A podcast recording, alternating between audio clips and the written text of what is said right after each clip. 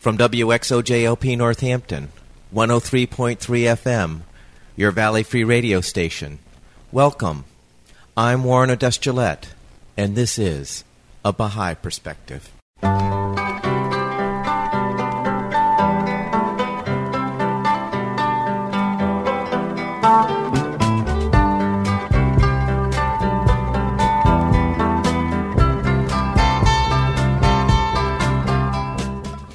Baha'i Perspective is a radio program that presents interviews of ordinary people who choose the Baha'i faith as a way of life. If you want information specifically on the Baha'i faith, you're welcome to visit the website www.baha'i.org. That's B A H A I dot O R G. Or you can call the toll free number 1 800 22 Unite. Today I'm playing a telephone interview with Erica Toussaint a Baha'i whose great grandfather, Howard Colby Ives, was a Unitarian minister who became a Baha'i in 1912. I started the interview by asking Erica where she grew up and what was it like growing up there. Well, I was born in Albuquerque, New Mexico, but we moved around a lot when I was a child. So growing up, when you think about growing up someplace, actually, uh, we settled in near Portland, Oregon when I was in the first grade, and I spent the rest of my school time there. That's where I think about when I think about growing up. You know, I was born in 1947, so I was growing up in the 50s and the early 60s, and I lived down a road that I walked about a quarter of a mile to catch a, a school bus in the morning and uh, in kind of a country setting and spent my childhood riding horses and training horses and growing a garden and doing what kids do. Mm-hmm. We were the only Baha'is in our whole county at the time, and so I was the only Baha'i at school. Mm-hmm. At that time, for some reason, I found took that as a point of pride rather than feeling left out, Mm-hmm. uh, because nobody had ever heard of it. Uh, nobody had ever heard of the Baha'i faith at that time. Whenever you said you were a Baha'i, people looked at you blankly, maybe confused B'nai B'rith or something like that. Mm-hmm. But my friends all knew I were, was a Baha'i, and they liked the fact that I brought goodies during our holiday season. Yeah. and gradually, as we got older, they went with me to summer schools and youth conferences, and some of my friends became Baha'is in high school. So when did your parents become Baha'i? Well, I come from a long line of Baha'is. My mother grew up in the faith, and she's the granddaughter of Howard Colby Ives, who was the first Baha'i in our family. Um, and he was a Unitarian minister that met Abdul Baha when Abdul Baha came to this country. Abdul Baha being. The son of the founder of the faith, Baha'u'llah. Mm-hmm. In fact, he wrote a book about it. So anyone that's interested in how a Unitarian minister becomes a Baha'i back in 1912 could read that book. It's called Portals to Freedom by Howard Colby Ives. Okay. And his only daughter, my grandmother, was a Baha'i, and my grand so and my mother and all of her siblings were also Baha'is. So on that side of the family, uh, there's Baha'i was generations back. Mm. On my father's side, he was born in Austria and was Jewish. And when Hitler invaded Austria, my father tells the story that he was in the opera house, his favorite place to be in Vienna, on a Saturday, and he went into the matinee, and life was normal. And when he came out, some hours later, the troops had invaded, and the Jews were required to wear armbands. He was 18 at the time, and his mother kind of smuggled him out of the country. He tried to come to the U.S., and when he got to Ellis Island, he wasn't able to enter because he didn't have the right kind of paperwork or whatever it was that they required at the time. And in the 30s, when this happened, the Jews were being told they could either go back to Europe or they could go to Cuba or to the Dominican Republic. And he flipped a coin and ended up in Cuba. And some months later, his mother wanted to send a gift of some neckties to him. And a friend of hers was coming on a on a ship that would be stopping briefly in Cuba, and so she sent the neckties via that friend. The friend ran into a Baha'i on the ship, a woman named Millie Collins, who gave her some Baha'i literature. And when the friend delivered the neckties to my father in Cuba, she said to him, You might be interested in this young man. It's not for me, but it might be for you. And she handed him the ties and the literature. and, and so, and he read it and was interested, and there was a Baha'i pioneer, a, an early settler in Cuba, living on the island, and somehow or another my dad connected with him, studied the faith, and eventually became a Baha'i. So by the time he came to this country, he was already a Baha'i. Mm-hmm. And so I grew up in a Baha'i home with parents who were both already Baha'is by the time I was born. Mm-hmm. How old was your father when he became a Baha'i? I think he was 19 or 20, Mm-hmm. so young. And when he came to the States, he he stayed at a boarding house, which was all rented by Baha'is. All the rooms in the boarding house were rented by Baha'is. And my mother and grandmother were living in that boarding house at the time, and that's how they met. Mhm. Yeah. So after, I guess it was primary school, you left the Portland area, or what?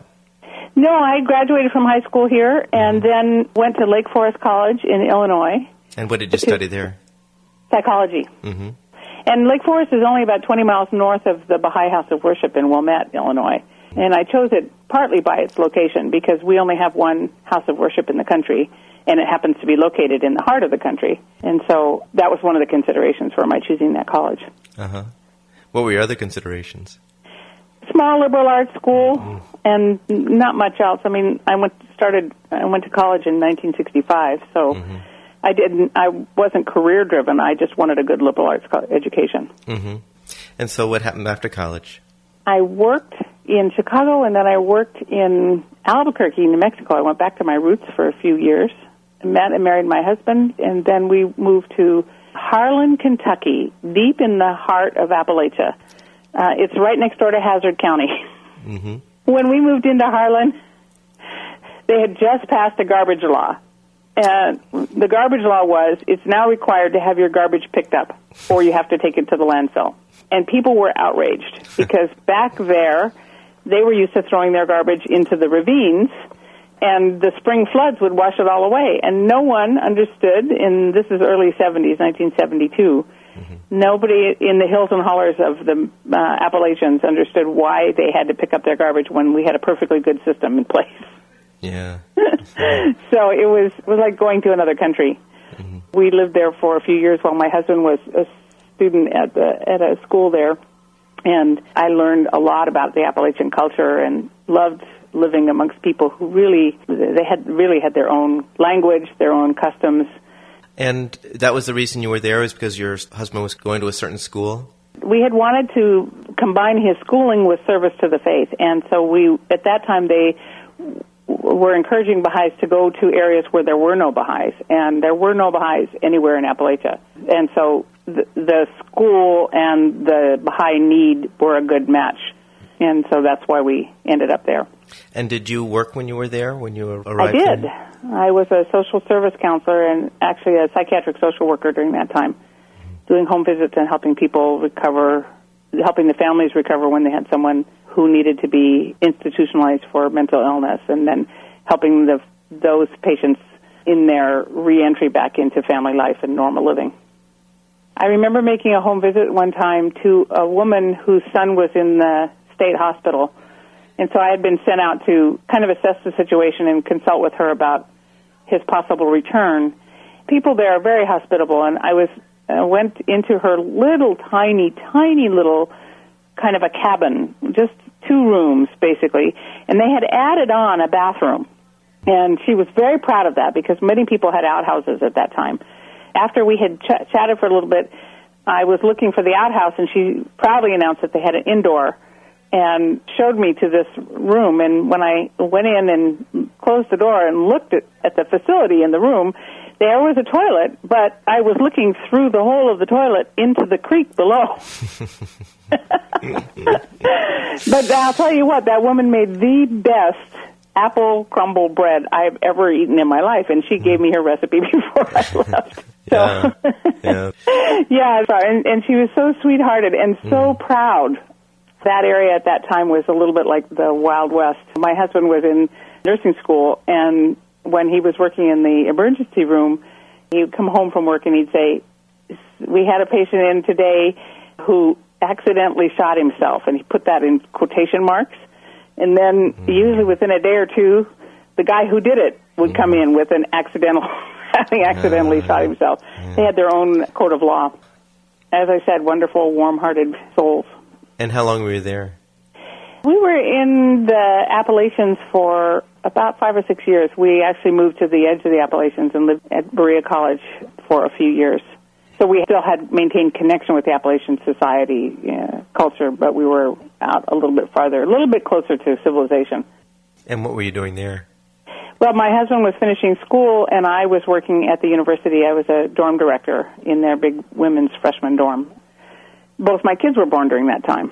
So being a dorm director with a baby and one on the way was a great, it was a lot of fun because the kids loved the whole process. They liked coming and sort of checking out my daughter to go play with her. and they watched yeah. the pregnancy and had lots of questions all the way through until the, my second child was born. Anyway, so my husband was finishing up school and I was working in the dorm to help give us a place to live and give us income while he was a student. What happened after your husband finished school?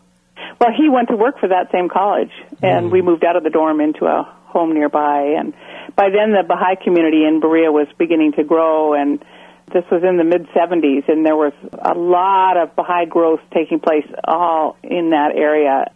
So we were part of a beginning, growing Baha'i community, serving on its first local assembly and its first local Baha'i institution in that area. And I was serving on a statewide committee at the time that was focused on the development of the Baha'i community all over the state of Kentucky.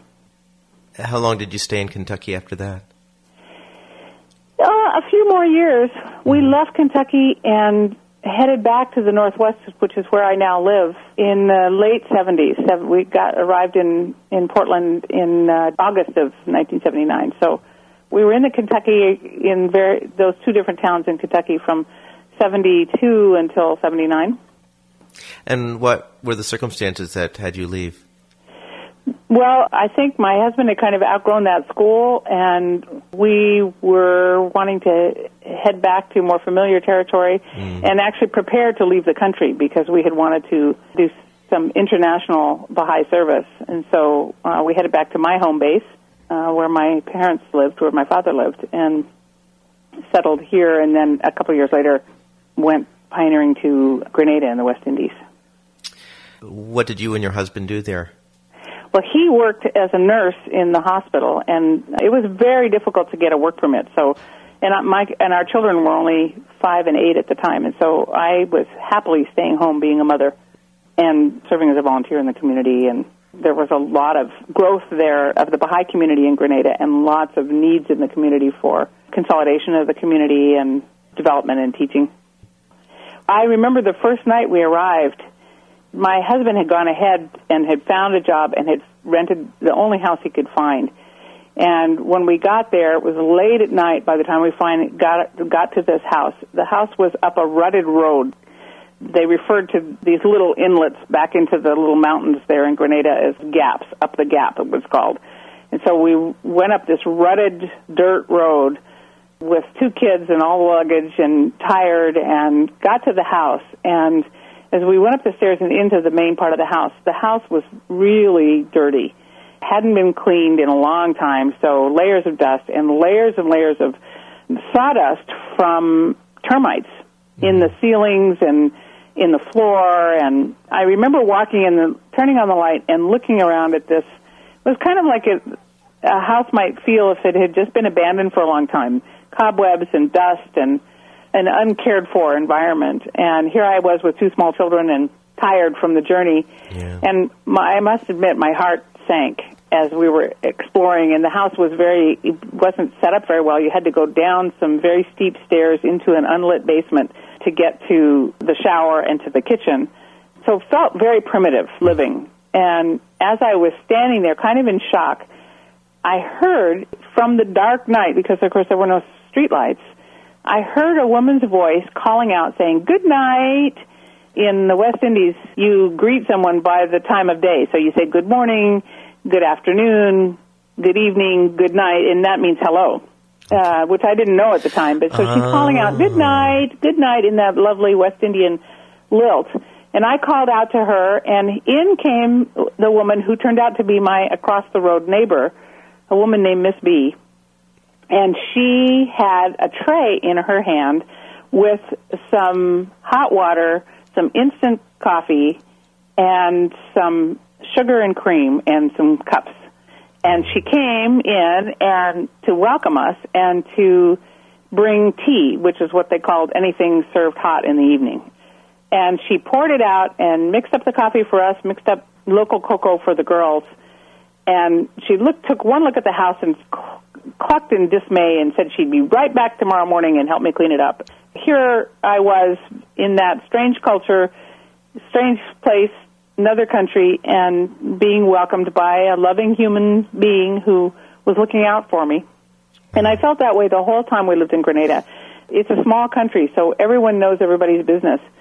And if you don't have, if you're not hiding your business from anyone, that's a very reassuring environment to live in because you know your children are safe, you know that you'll be taken care of if you have any needs, you know that you can assist and take care of others. The next morning, Miss B showed up as soon as she saw any movement in the house, and she was all ready to work. She had a kerchief around her hair, and she had brought local cleaning implements and a, special kind of broom they use, and she was ready to go at it. And so, of course, I rolled up my sleeves to help her. Yeah. And she was very surprised that this white woman was going to work side by side with her. Even though I hadn't hired her, she wasn't, you know, she had just come over in a neighborly way to help. But she was quite surprised. And by the end of the afternoon, when we'd gotten the house cleaned up and put back to order, she looked at me and, and she smiled and she said, she sort of gave a pronouncement about me. She pr- pronounced me not a fussy woman, which was the highest compliment I think I could have been given by her because mm. what it hmm. meant was I regu- was a regular person yeah. and that she knew that I wasn't going to be putting on some sort of airs. That's sweet. She became a very dear friend and was actually the first person who uh, became a Baha'i in our little gap. And I used to go over in the evenings and visit with her and her grandchildren and the houses are small in Grenada, so all the grandkids, a whole pile of little small children ranging in age from maybe two to seven, would pile up on the bed with their grandmother, and I would join the pile with them uh, after my kids were in bed. Mm-hmm. And we would laugh and we would tell stories, and it was almost like a, a pile of kittens with the with the mother curled up on this bed. And then gradually the the children would fall asleep, and Miss B and I would chat, and it was just a very warm loving atmosphere and one that you could repeat really anywhere in the world because when there's love like that, it doesn't matter if there are cultural differences, it just becomes a fun explorer, kind of like a puzzle to solve to understand people's cultural differences. And Miss B very quickly was comfortable enough to ask me about my ways and comfortable enough to instruct me in the Grenadian ways, which was, of course, very useful because if you don't know what you're doing in a culture, you can inserting your foot in your mouth, so to speak, pretty easily culturally. Right. So, what were some of the questions she asked about your ways? With cooking ways and when we ate food and they they ate different things for breakfast than I would have expected. And we were on a very limited budget so and we didn't have a refrigerator. So she was kind of puzzled about how what we were eating and why. She did have a refrigerator and she used to let us store cheese and things. In that culture unfortunately I think a sort of legacy left from slavery. It was not common, really, for women to be married, although many women had children, and the children often had, each child had a different father. And she was very curious about our marriage, about my views on marriage, about marriage in the United States, and why it was more commonly accepted, all of that, because the core of a married couple building the family unit was one that is was unfortunately the the exception rather than the rule in in Grenada, and I think in, uh, in many places in the West Indies. And how long were you in Grenada? We were there for just a little over a year. Unfortunately, we had to leave because we ran out of money. We ran out of money because my husband couldn't get a job that would pay enough for us to be able to afford rent, and we had to buy food, whereas many locals grew their own food or or had families that had little farms up in the mountains and things. When he was hired, they hired him as a as a staff nurse in a hospital at local nursing wages, which was not enough for us to cover our monthly expenses. Mm-hmm. And we had come down with savings, which we thought would be able to just use for the emergencies and that sort of thing, but we had to use money from our savings every month. Steve was a very talented uh, nurse educator. He worked in the States in the nursing schools. So that was what he was hoping to be able to do, and that would have afforded us a, living wage. And as the months passed, and it became clear that even even there, uh, uh, working as a nurse, when students would be sent in, he was su- such a good teacher that even the nurses were starting to ask, well, why isn't he at the nursing school? And openings came and went, and finally, one of the the head nurse that he worked for asked the Ministry of Health why they weren't hiring Nurse Toussaint, as they referred to him.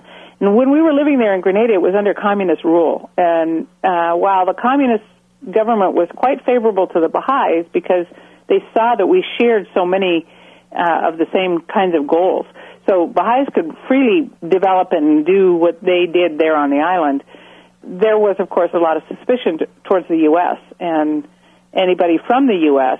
they were suspicious about. And although they knew we had come, we were quite open about coming to Grenada for Baha'i work.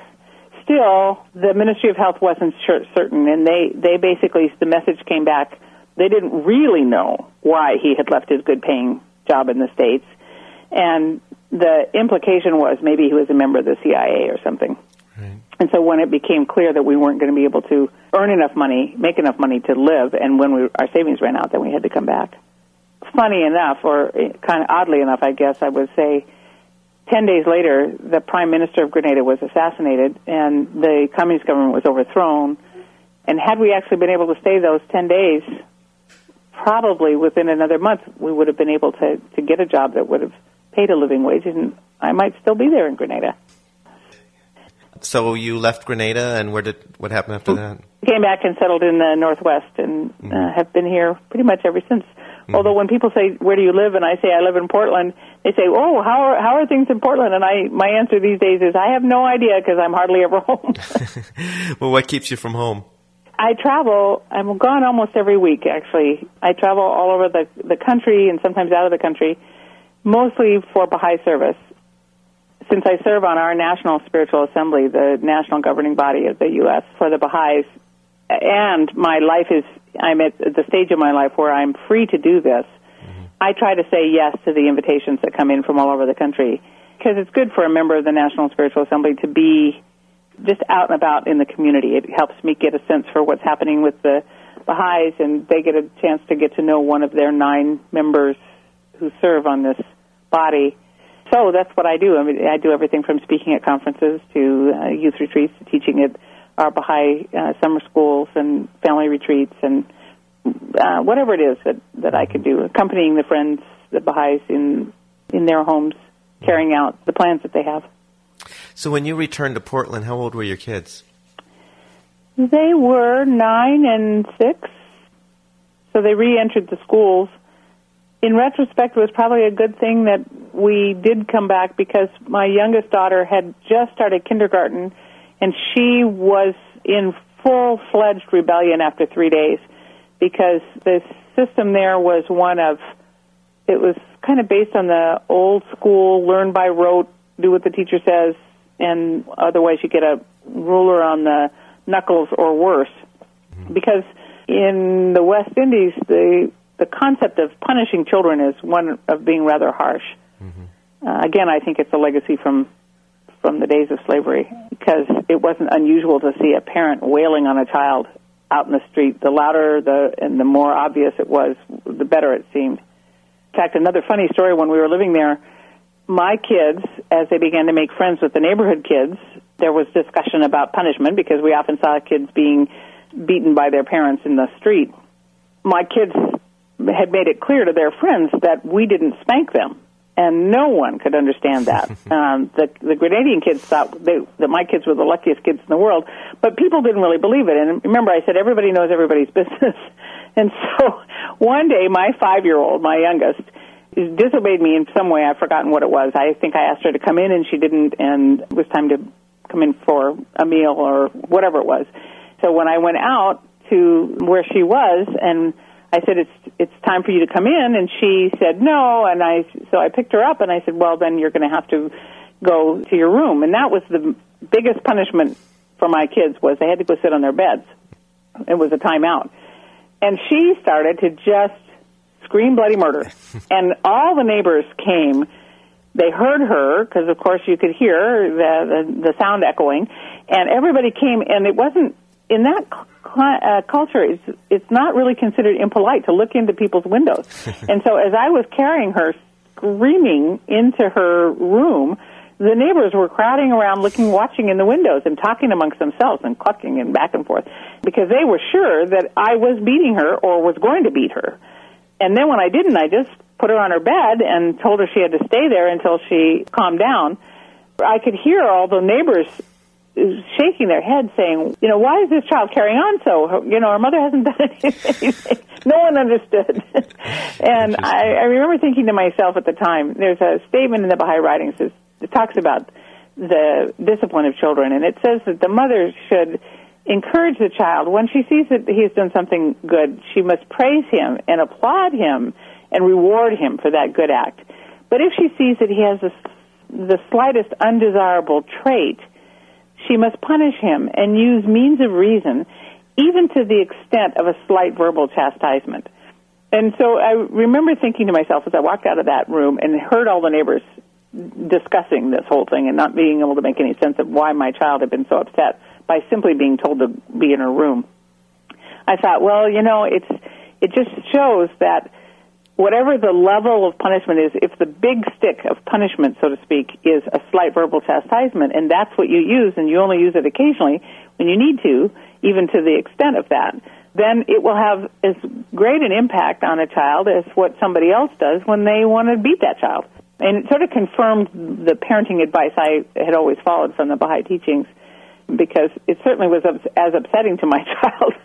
she was making as much noise as any of the Grenadian kids who had much more severe right. punishment.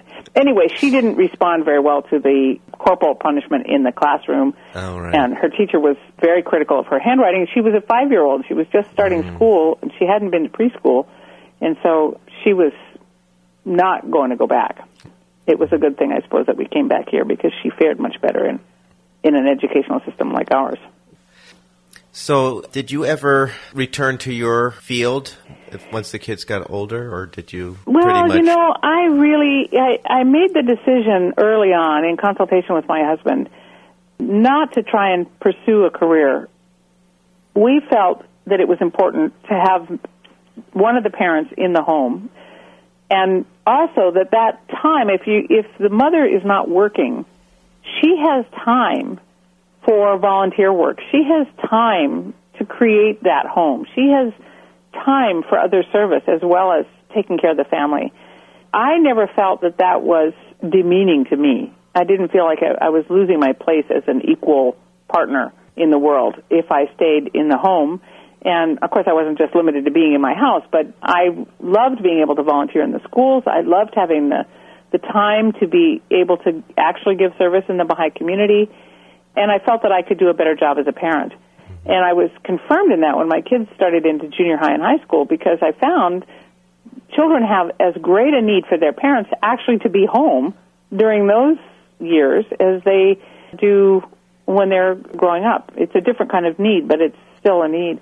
So occasionally I would work to earn extra money, but honestly, I would choose my job by how close it was to my house mm-hmm. and how well the hours matched my family's needs and I would just pick the highest paying job that had no responsibility during uh, those times, just because I really felt that I could use the same kind of drive, the energy and the ambition, if you might, or the the the will and the excitement and the creativity that people put into a career. I found that I had plenty of outlets for that sort of energy in the, what I was doing that wasn't in a career position.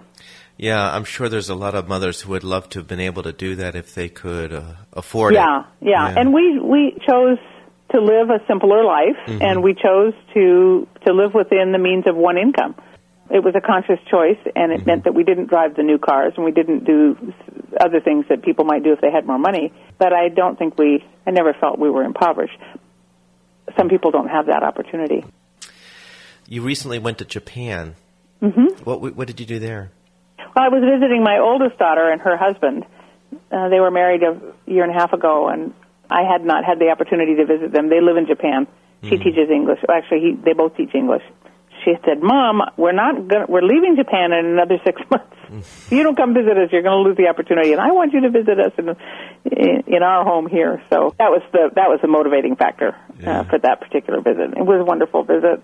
I'm not much of a tourist, so Right. people say, "Well, how was Japan?" And I say, "Well, I guess it was very much Japan, but that wasn't I didn't spend all my time going and seeing the sights and I did see a few things, but Yeah. mostly I had I was interested in meeting some of the Japanese people and spending time with my daughter and son-in-law. My son said the same thing to me. He had lived in Prague for several years and he knew he was leaving soon and he said if you guys don't come out here and visit me, you're going to lose an opportunity. So Yeah. we went out there to visit him.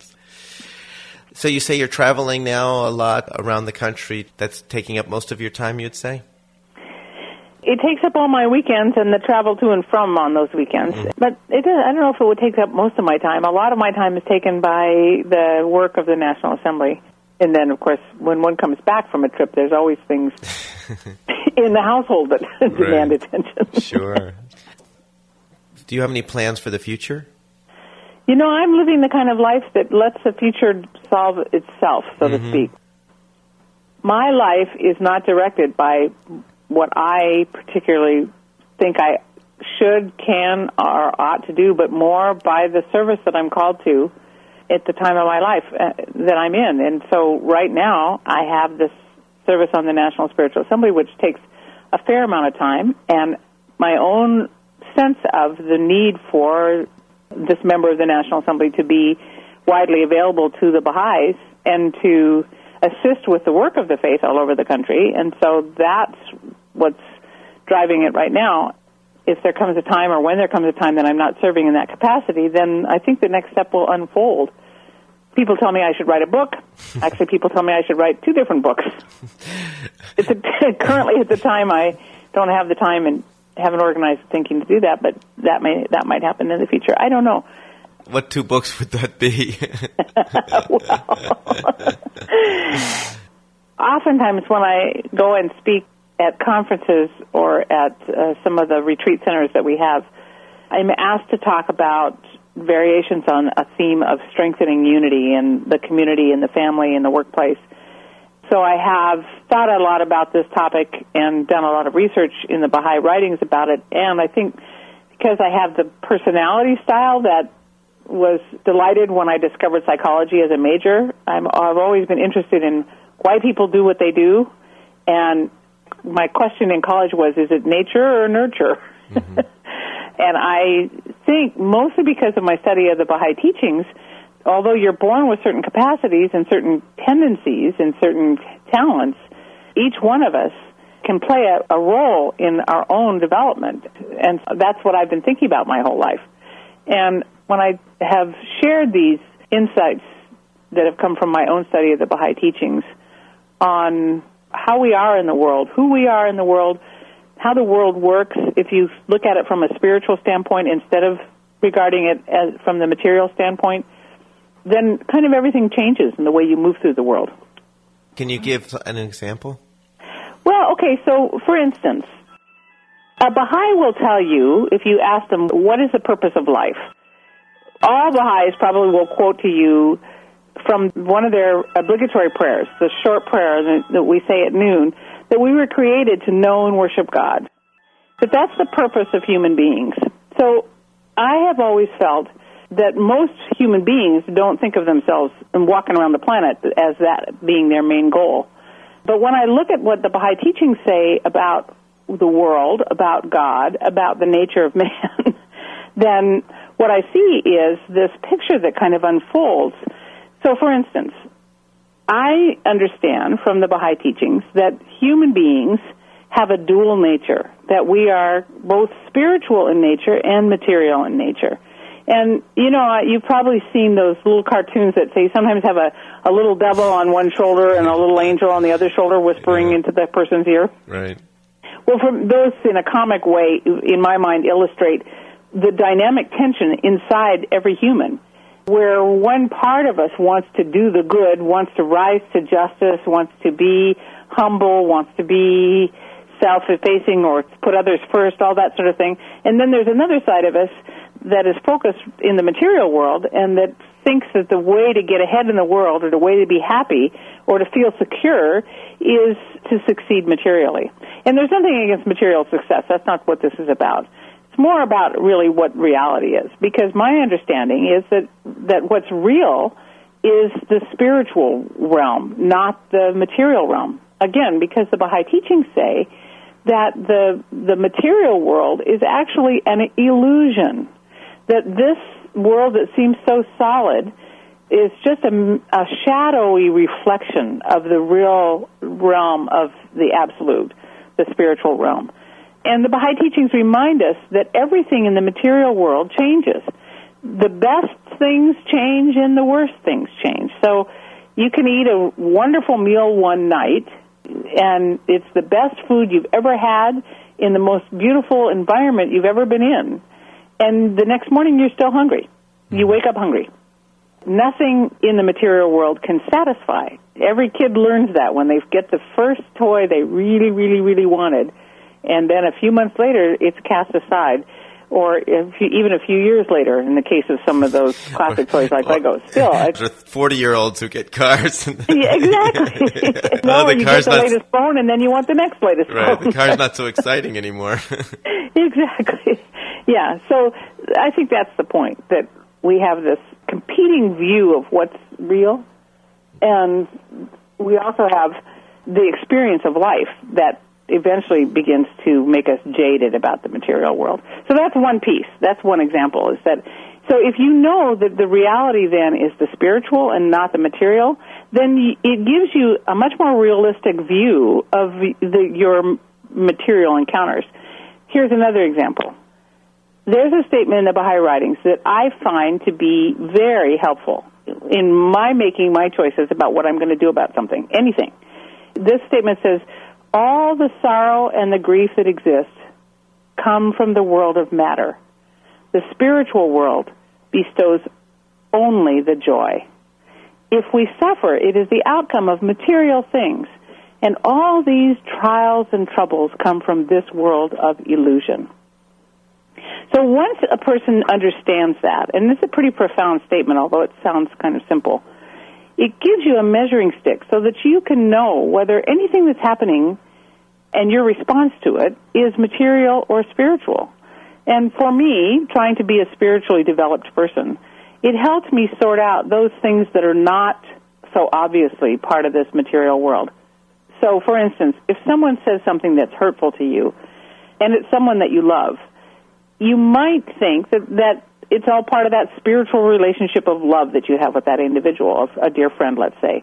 And yet, knowing this definition that all the sorrow and grief that exists come from the world of matter, the spiritual world bestows only the joy, you can then realize that that hurtful thing, whatever it was, is just a part of the, it's the material aspect of your relationship. It's that thing that changes it all the time, that, that is really an illusion, that's not real. It's not the real part of your friendship, it's not the real basis of your relationship. And so you can put it in a different perspective then you might, if you didn't understand this concept and weren't applying it in your relationship, and then you would think, oh my goodness, something terrible has just happened. Our world has changed. My friend doesn't like me anymore, or whatever it might be, or I'm going to get mad back at them, and you get involved in this whole string of repercussions that are based on how you perceived the importance of that initial act where they were unkind. And of course, there's other things. I mean, this is this is you asked for an example, and it's hard to give an example without sort of sketching the whole a whole picture because there's two there's there's always two ways to see everything. And what I've learned is if you realize that whenever you're unhappy, you're involved in the material world. For me, it lets me kind of emotionally shrug my shoulders a little bit and say, "Oh, okay, I see. Well, this will probably change." it's not the the foundation of my sense of security in the world, and so I can I can move on. So that's an example. I don't know if it was very coherent because it's hard to pick something out of what usually takes a weekend. So, what would be the other book if you wrote one? The other book that people are encouraging me to do now is a book on my great grandfather. Mm-hmm. And the reason they're urging me to do it is because I've just in the last few months been re- doing some research in the Baha'i National Archives because his personal papers have just been cataloged and released, and I was asked to do a presentation on him, and so I thought maybe I better get in and see what was there. And all kinds of wonderful things have turned up. There's 13 boxes of his personal papers, and most of which have not been published, including letters to Abdu'l Baha from Howard and from Abdu'l Baha. Some of those letters from Abdu'l Baha were published in, in that book I mentioned, Portals to Freedom, but I found another one that none of us knew about.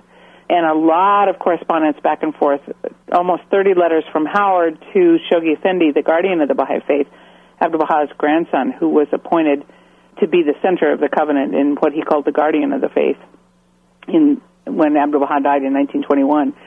So there was correspondence between Howard and Shoghi Effendi all throughout the rest of Howard's life. He died in 1941. So 29 letters from him to Shoghi Effendi, which were most of them long letters that were very descriptive of what he was doing to serve the Baha'i cause at that time, and 22 answers from Shoghi Effendi to him, some of which were fairly long letters, and none of which I've ever seen published anywhere. So, and that was just box one, folders one, two, and three. Wow. Out of the 13 boxes, we discovered another book that had been written. We discovered that a manuscript that hadn't been published, and there are folders and folders of letters between Howard and his wife, who often were serving in different towns. They would they were traveling and teaching in different places, and when they were separated, they wrote to each other almost every day. And I didn't know anything about the nature of their relationship, but it turns out they loved each other dearly, and so they these are love letters with a description of the day's activities in between the loving opening and the loving close. If, if you were to write a biographer uh, biography, this is a biographer's dream because it's like a journal almost, only even more so. So that material people hope will be in a book. Mm-hmm. Meanwhile, what I'm going to do is put it up on a wiki style website and let everybody have a chance to explore it and hopefully digitize it because it's all handwritten documents that I've been scanning. I don't know if it'll be me that writes the book or somebody who's even better and has more time. How did your great grandfather run into the Baha'i faith in the first place? He, I told you he was a Unitarian minister, and he and some of his parishioners uh, had decided that they were going to open another church that would have us have its own feel. They called it the Church of the Brotherhood, and they wanted to open it in New York City in the Bowery area to serve the disadvantaged, and they were hoping that the more advantaged and the disadvantaged can sort of come together. He had a kind of a vision of the oneness of mankind. And this friend of his, who one of the friends from his church, who was working with him on that project and had helped him open the Brotherhood Church, bumped into some Baha'is and began to share what he was learning with Howard. And then it, that was like 1911. And then when Abdu'l Baha came to this country, this friend of Howard's kind of insisted that Howard come and hear Abdu'l Baha speak. And what people who read the book will, will have a chance to read this story in more detail. But the short of it is, Howard actually hadn't wanted to go and hear Abdu'l Baha speak because he, unbeknownst to his friend, he was in the middle of his, his own religious crisis mm-hmm. and he didn't want to kind of confuse the issue by adding in new teachings from some Eastern religion right. to the mix because he was trying to sort things out within his own theological training. But his friend insisted, and w- then finally, when Howard agreed, he said to him, "You know, I am a preacher. I give sermons every week. If I was really going to benefit from this, I would need time alone with Abdu'l Baha." And his friend said, well, that's probably not going to happen because Abdu'l Baha, everybody wants to be with him, and he always chooses to speak through a translator because he had limited English. And so his friend had said, it's not going to happen, but still, he twisted his arm and, and insisted that he come hear him just once, just once. so in the book, people will read the story of how when he arrived there at the Hotel Ansonia, he was standing at the back of the room the meeting was in a large ballroom, and so there were lots of people there. And most people, of course, were really eager to be there. And so there was the happy hubbub of chatter amongst people as you would hear in a crowd. And he was standing at the back of the room looking outside, kind of wishing he was down on the sidewalk with the people walking by and not going to be sitting through this meeting. And all of a sudden, a hush fell over the room. And he turned around to see why. And across the room, Abdu'l Baha had just come in through one of the doorways, and he was flanked by his two translators. And he was looking through the crowd. It appeared he was looking for someone. And then finally, he gestured with his hand. And Howard, it took three times of his gesturing, and before Howard realized the gesture was aimed at him. Uh, and then they did a little sign language, who, me, yeah, you kind of gesturing. and so he threaded his way through the crowd. When he got to the doorway, Abdu'l Baha grabbed his hand and led him out of the ballroom, across the hall, into a smaller room. And as they walked through the doorway of that second room, Abdu'l Baha, with his hand, dismissed the translators. And Howard writes about how surprised they looked because this never happened. But they were dismissed and the door was closed, and there they were, just two of them. Abdu'l Baha led him over to a chair to two chairs that were sitting facing each other by a window. And they sat in those chairs, and not a word was uttered during this time. But Howard describes in the book how they looked into each other's eyes, and Abdu'l Baha looked at Howard so deeply and with such love that he describes how he felt as if for the first time ever his own dear father was seeing him for who he really was and loved him. And this overpowering feeling of love coming from Abdu'l Baha and acceptance was so strong that Howard was moved to his depths and the tears began to puddle in his eyes and then to trickle down his cheeks. And then all of a sudden Abdu'l Baha laughed and he reached over with his thumbs and flicked the tears off Howard's cheeks saying at the at the same time something to the effect of, "Now is not the time to cry. This is the day to be happy." And then he leapt up to to his feet and scooped Howard up in a great big bear hug, murmuring to him, calling him his very dear son, and then took his hand and led him out of the room and back to the meeting hall to give the talk. And he says at the end of that section, he remarks that his life has never been the same since. Yeah, I can imagine. So that was really his in- introduction was this powerful feeling of love. And then, of course, he would try to be wherever Abdu'l Baha was, and he would go to whatever meetings he could. Had access to ask lots of questions. Abdu'l Baha was very available to him. Very available to him. Yeah, invited him to go for walks with him. Invited him to come up to Dublin, New Hampshire, for a weekend when he was there, and all of that's recorded in that in that book. He wrote Portals to Freedom about his time with Abdu'l Baha. Once he became a Baha'i, he became very dedicated, and he had to leave the ministry because we don't have ministers or clergy of any kind in the faith. And he dedicated his life to service to the cause. So, what does a minister become once they're no longer a minister? And the needs of the the Baha'i cause at that time were that we needed Baha'is traveling to teach the faith and to sort of open up new cities to to the faith. So what he became was a traveling salesman, and he never really had much money. I know this now even more so from reading the various letters between him and his wife. But that's what he chose to do because that was what the needs of the cause were at the time. And he traveled and taught the faith. In 1921, he and his second wife, my great grandmother, his first wife, when he became a Baha'i, she divorced him and took oh, my grandmother away to Europe to get him away from her, to get her away from his influence. And later he met and married a Baha'i woman named Mabel Rice Wray. And there, that was the marriage that I was describing that I've discovered in these love letters to each other. And in 1921, they sold everything they had. And from 1921 until he died in 1941, they never had a home.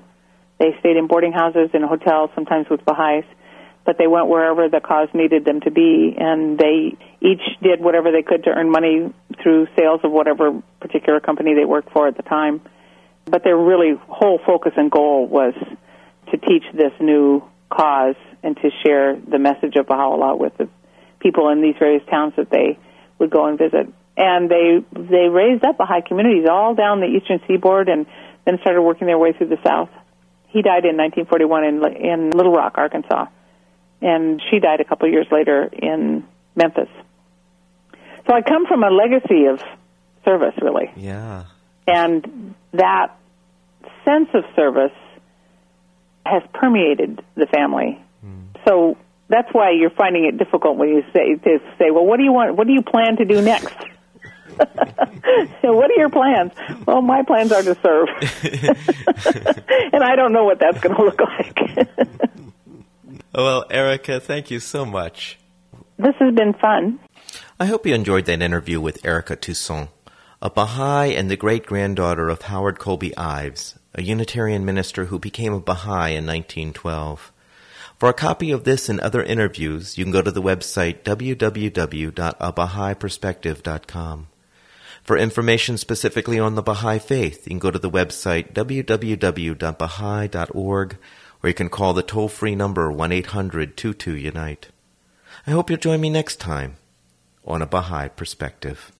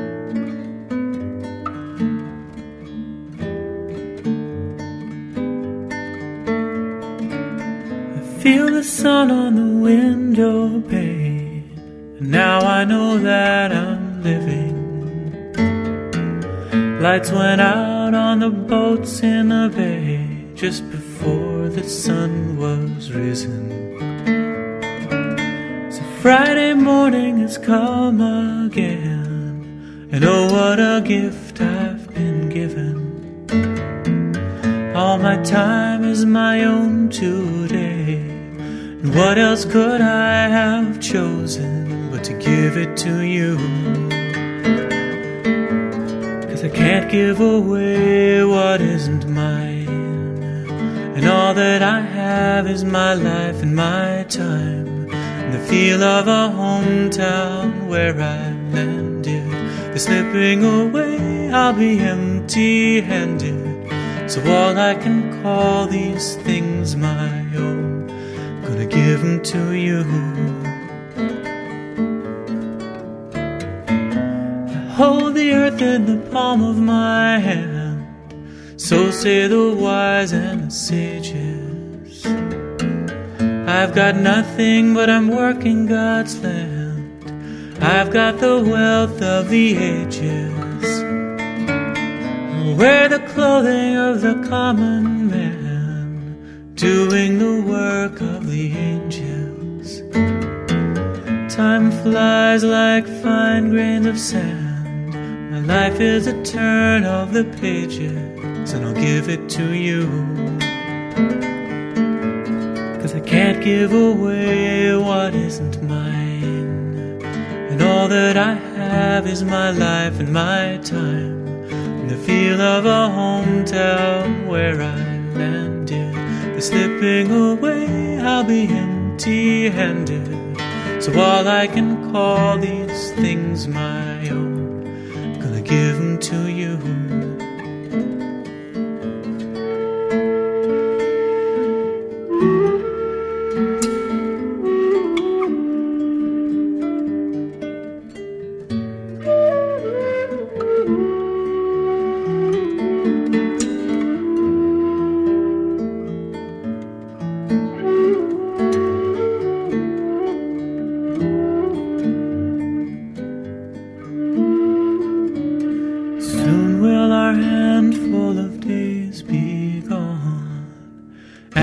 Shall pass empty handed into the hollow that is dark for those who speak no more.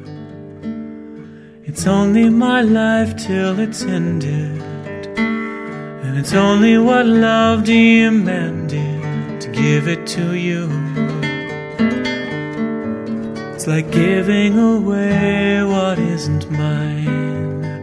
Can I really claim my life or my time? Or even the hometown where I landed?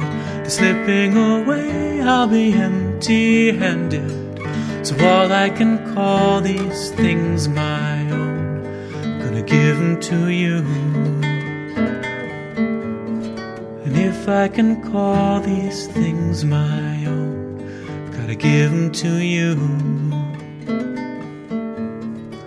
I really call these things my own?